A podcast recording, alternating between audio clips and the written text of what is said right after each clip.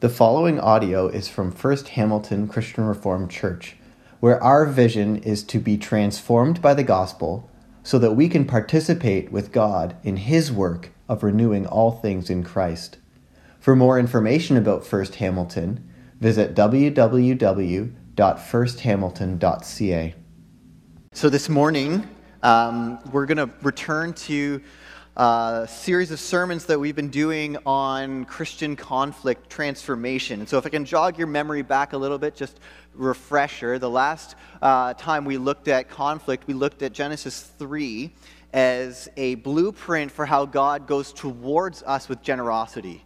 So, as, as God uh, went towards Adam and Eve in the garden after they, they uh, sinned, and, and the way that He showed them generous love through, through that conflict, culminating in Christ coming towards us, that's how we are called to go towards others with whom we have conflict with. And so today we're going to take this a step further and say that, that the next thing that we have to pay attention to is not going towards, but another, another G word, going Godward. We go towards conflict with generosity, we also go Godward together. So let me ask you a question uh, to start off. Have you ever committed yourself to doing something that is incredibly unnatural for you? Very unnatural, something that's very, very difficult for you. This would be, you know, the, the person who, who has a sweet tooth, right? Who the natural thing for them to do is to saturate their diet with cake, with cookies, with, with chocolate frosties, with sugar, right?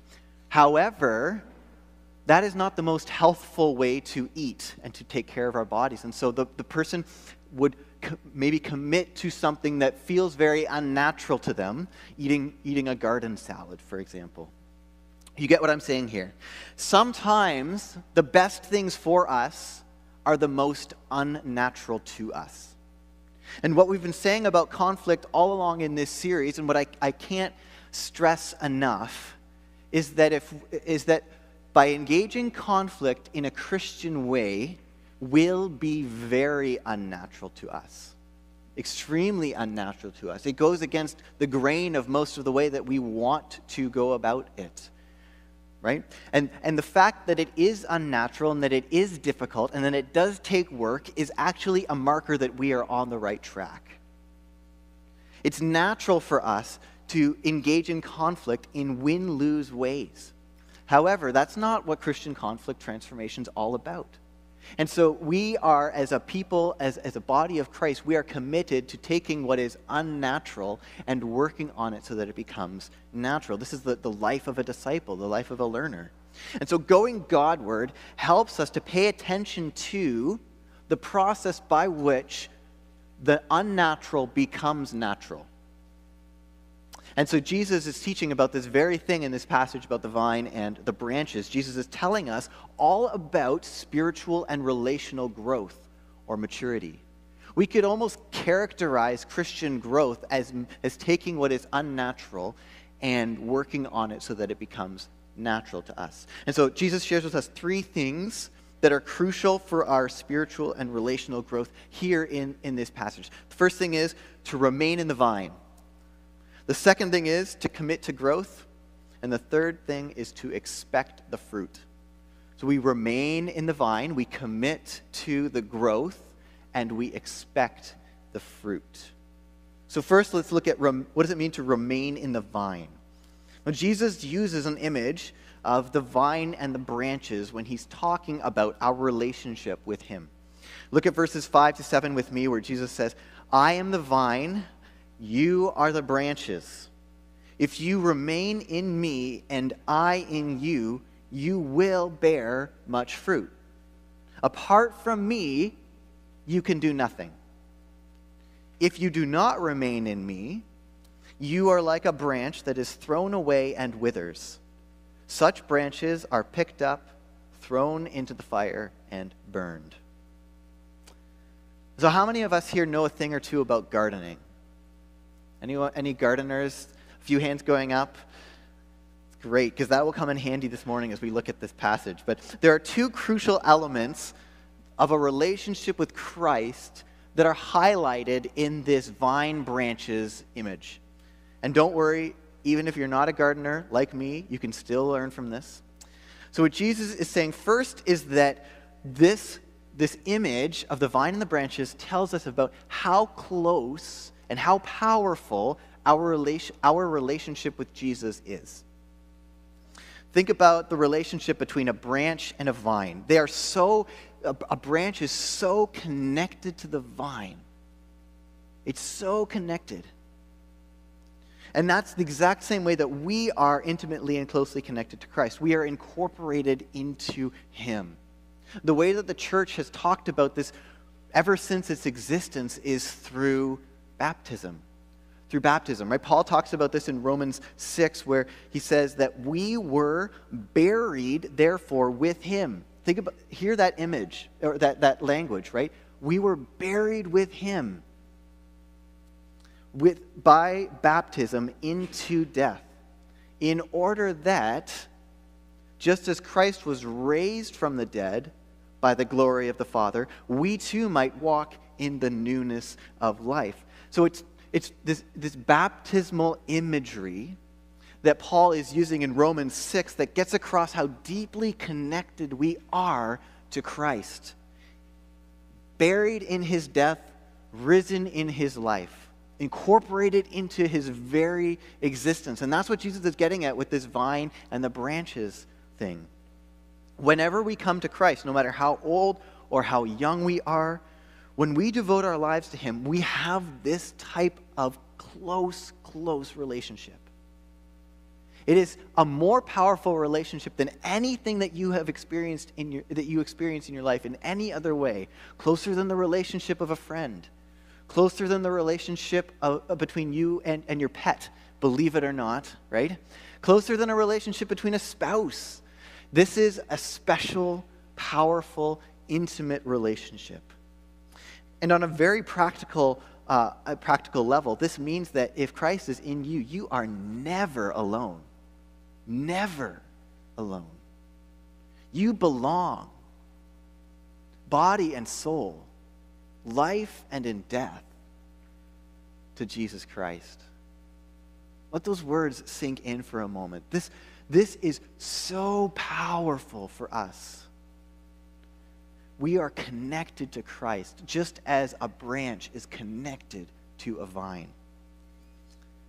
And the second crucial element of this image is not only that we are connected, but the, this is the way that we receive nutrients. Okay, so I told you that gardening knowledge would come in handy. Verse 4 tells us, Remain in me, as I also remain in you. No branch can bear fruit by itself, it must remain in the vine. Neither can you bear fruit unless you remain in me. So, what, what Jesus is saying is that you, you have to remain in the vine if you want to bear fruit. There is no other way. It's either bear fruit by, by remaining in the vine or bear no fruit and be thrown into the fire. Those are the options that Jesus gives to us. And think, think about this in terms of a little baby, okay?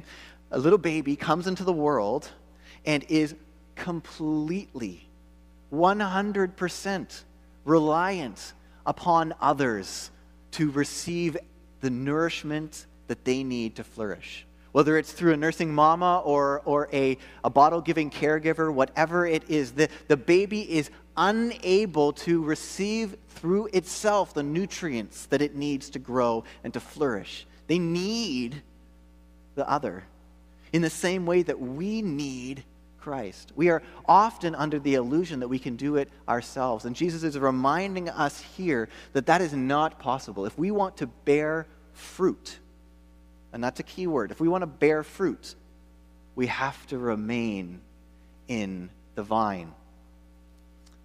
We have been talking about fruit throughout this entire series. Right?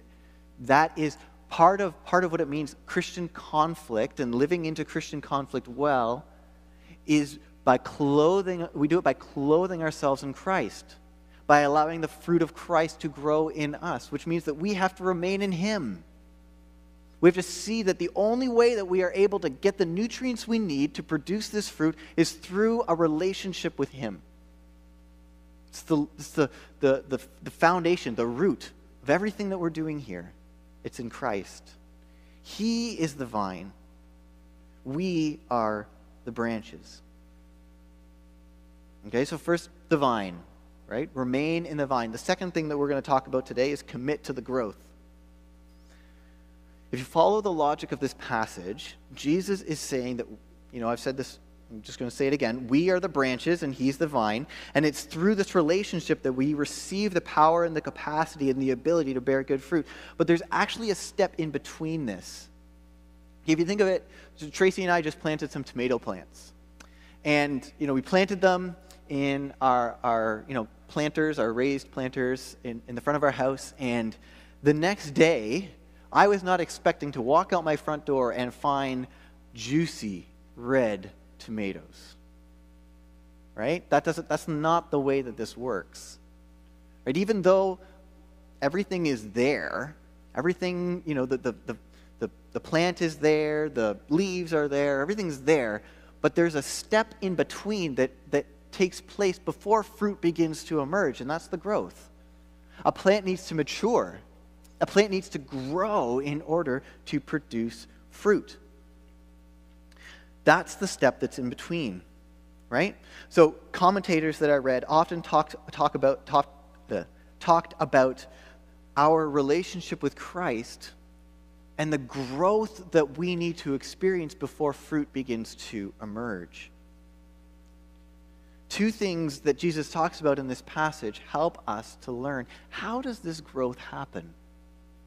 Right? What are the things that we commit ourselves to that cause this fruit to grow in us, that cause this, this, this growth spiritually, relationally?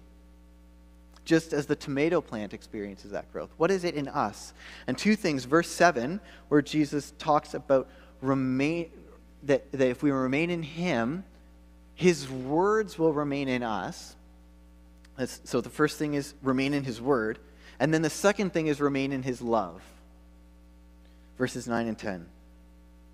So, for, for growth to take place in us as Christians, we have to have Christ's words have to remain in us, and Christ's love has to remain in us.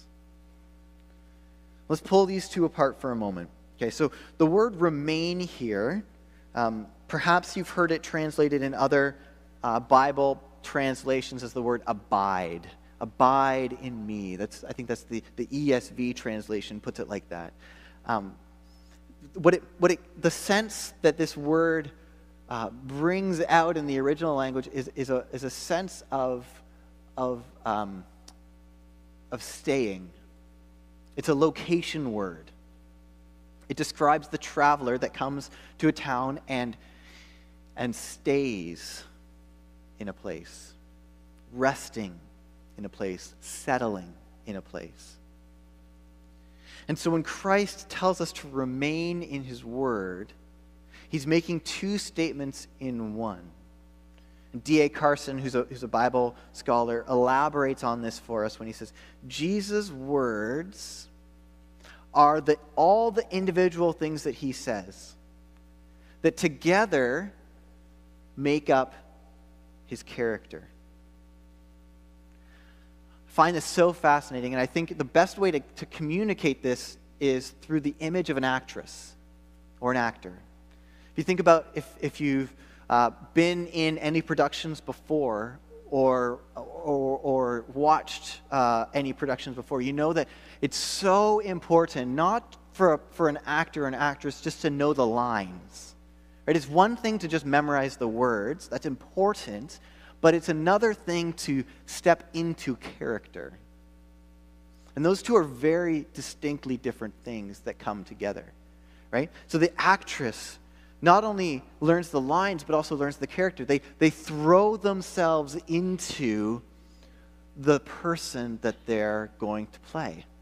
And this happens through reading and reading and reading and reading and reading and reading the words, the things, the, the things that this person does the way that they act, the way that they respond in certain situations.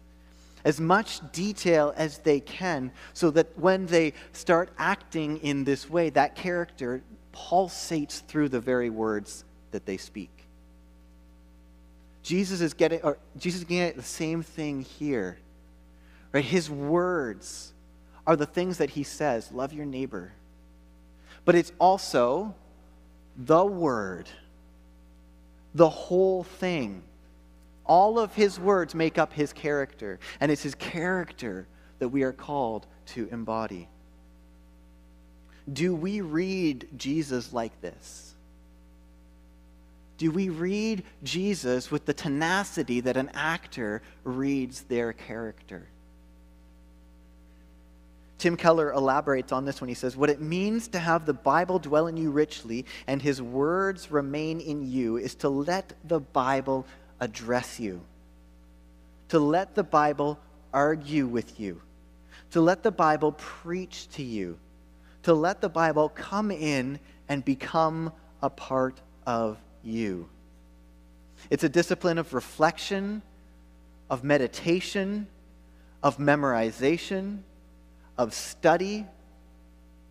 It's a way of saying, how do I make this part of the way in which I think and breathe and live and look at myself? Do you hear that holistic language? remaining in God's Word is a deep commitment to the Word. Having it dwell in us richly is the key to acting more like Christ. And so, going Godward is the discipline of remaining in the Word at all times, especially in times of conflict. This takes place mostly in our personal lives. I was having a conversation with a member of our church a few weeks ago, and we were talking about this, just how, how important it is for us not just to worship together as a community, but to cultivate deep relationships with Jesus on our own. This takes time. And we can't expect to live in very unnatural ways unless we commit ourselves to this kind of devotion. The longer I'm a pastor, the more I realize that everything pulsates, comes from a personal commitment to the Word of God, seeking the face of God every single day. Remain in His Word. Think about how you answer these questions. In what ways is the Word of God teaching you right now? How is the Bible teaching you? In what ways is the Word of God humbling you right now? In what ways is the Word of God encouraging you right now? And in what ways is the Word of God challenging you right now? As I read these questions, it's, it's a good uh, opportunity for us to do reflection and do an inventory. How would I answer these questions? Do I have an instant off the cuff answer, or would this are the, would these things be hard for me to to think about, to know, because I really haven't spent much time in God's Word recently. We are people of the Word, the words of Jesus, but also the person of Jesus. This is essential to our growth in Christ. The second thing we are to do is to remain in his love. To remain in God's love is to predominantly see ourselves as loved by God. When Jesus, what Jesus is talking about here is the core of the gospel. We can remain in Christ's love only because, in the midst of our brokenness, Christ came into our lives loved us, poured himself out for us. He humbled himself. He went to the cross. He lived the life we should have, died the death that we deserve. Right? That is this is what is to remain in us, this knowledge of his love. In every situation, in every conflict, in every moment of the day, you are dearly loved by God. This is something that outweighs everything else in our lives. Right? There is nothing greater. There is nothing stronger. There is nothing better. There's nothing more secure than the love of God. Remain in his love. To commit ourselves to, uh, to growth, spiritual growth, this idea of, of Christ's love for us cannot stay in our heads. This can't be something that stays in the, oh yeah, I know that, that Christ loves me. It has to sink down deeper into our very being and be something that animates us through our hearts. And this is where the cycle comes in. Okay, this is, we have to be people who are both committed to remaining in the Word and remaining in His love. And these two work together. But the way that this works, let me give you an example. Okay, so, so you uh, have just gone through a major rejection, or a major loss, or difficult news, or whatever. And it's something that knocks your socks off. Something that is debilitating. You wonder how you will recover. You wonder how you're going to go on with your life. Where do you turn? And then you remind yourself remain in His Word, remain in His love.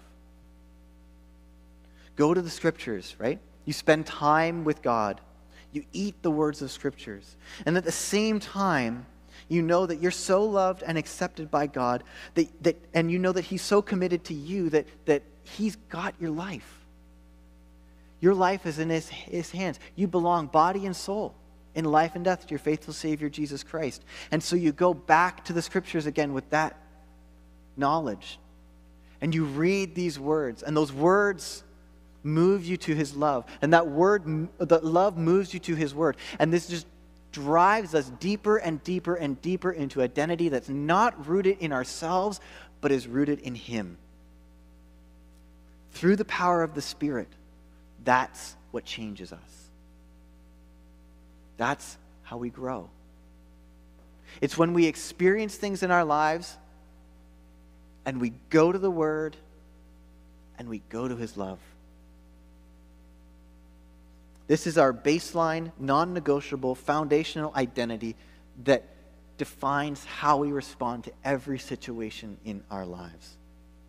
When we do this, Jesus says we can expect fruit. The fruit will come.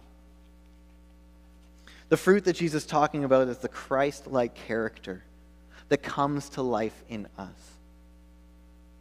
And, you know, so many of us are aware this morning, the, the CRC's annual synod adopted the, the human sexuality report, made it confessional status, and, and in the aftermath of, of this decision, many of us have, have experienced grief or sadness or hurt or disappointment from this decision.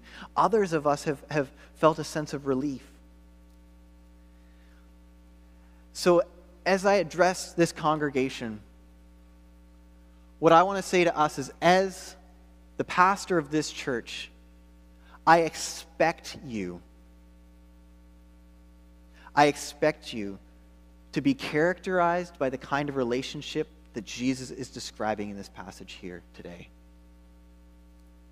I expect you to be rooted in Christ, going Godward often, seeking spiritual maturity, seeing your whole life as pulsating through the relationship we have with Him. I expect that we will affirm our unity in Christ, namely, that Christ died for sinners, of whom, right, as Paul says, I am the worst. This is all of us, this humble posture. I expect that we will invite God's Spirit to move among us. All of this is characterized through what is before us the table, the bread, and the cup.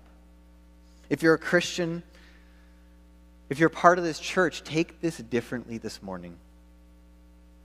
Reflect on how this bread and cup makes possible what was impossible. Namely, that through Christ you have received a supernatural power, a power that for, forgives what is most sinful about you, a power that heals what is most shameful about you, a power to change what is most unnatural in you. Sit with the bread, sit with the cup. Choose to remain in Christ. Friends, we can do this. We can come to this table not because we are so great, but because He is so great. Right? For this for, for us, we do not remain in Christ by anything in our own strength, but because He chose to remain in us. He came to us. He died for us. See, we can go Godward because He came from heaven into this earth, descended from heaven, went to the cross. We remain in Christ because He remains with us. Let's pray this morning. Father, thank you for being a God who loves us so much, who has given us uh, life through Christ that we can, we can know you, that we can be in such a, a close relationship with you, that we can change. God, help us to, uh, to, to always be growing to always be um, seeking you, seeking your face, humbling ourselves before you, going to you through your word, remaining in your love. God, as we come to the table, prepare our hearts to receive you this morning, to be nourished by you. Father, would you send your spirit to live among us, to dwell among us, to move among us, that we might be a people characterized by good fruit the fruit of the Spirit love, joy, peace, patience, kindness, goodness, gentleness, faithfulness, self control. All of these things that would grow in us as we live with one another, as we seek to listen, to learn, to love, as we seek to be faithful to you in word and in deed. Remain with us, Father. Thank you for Jesus. Amen.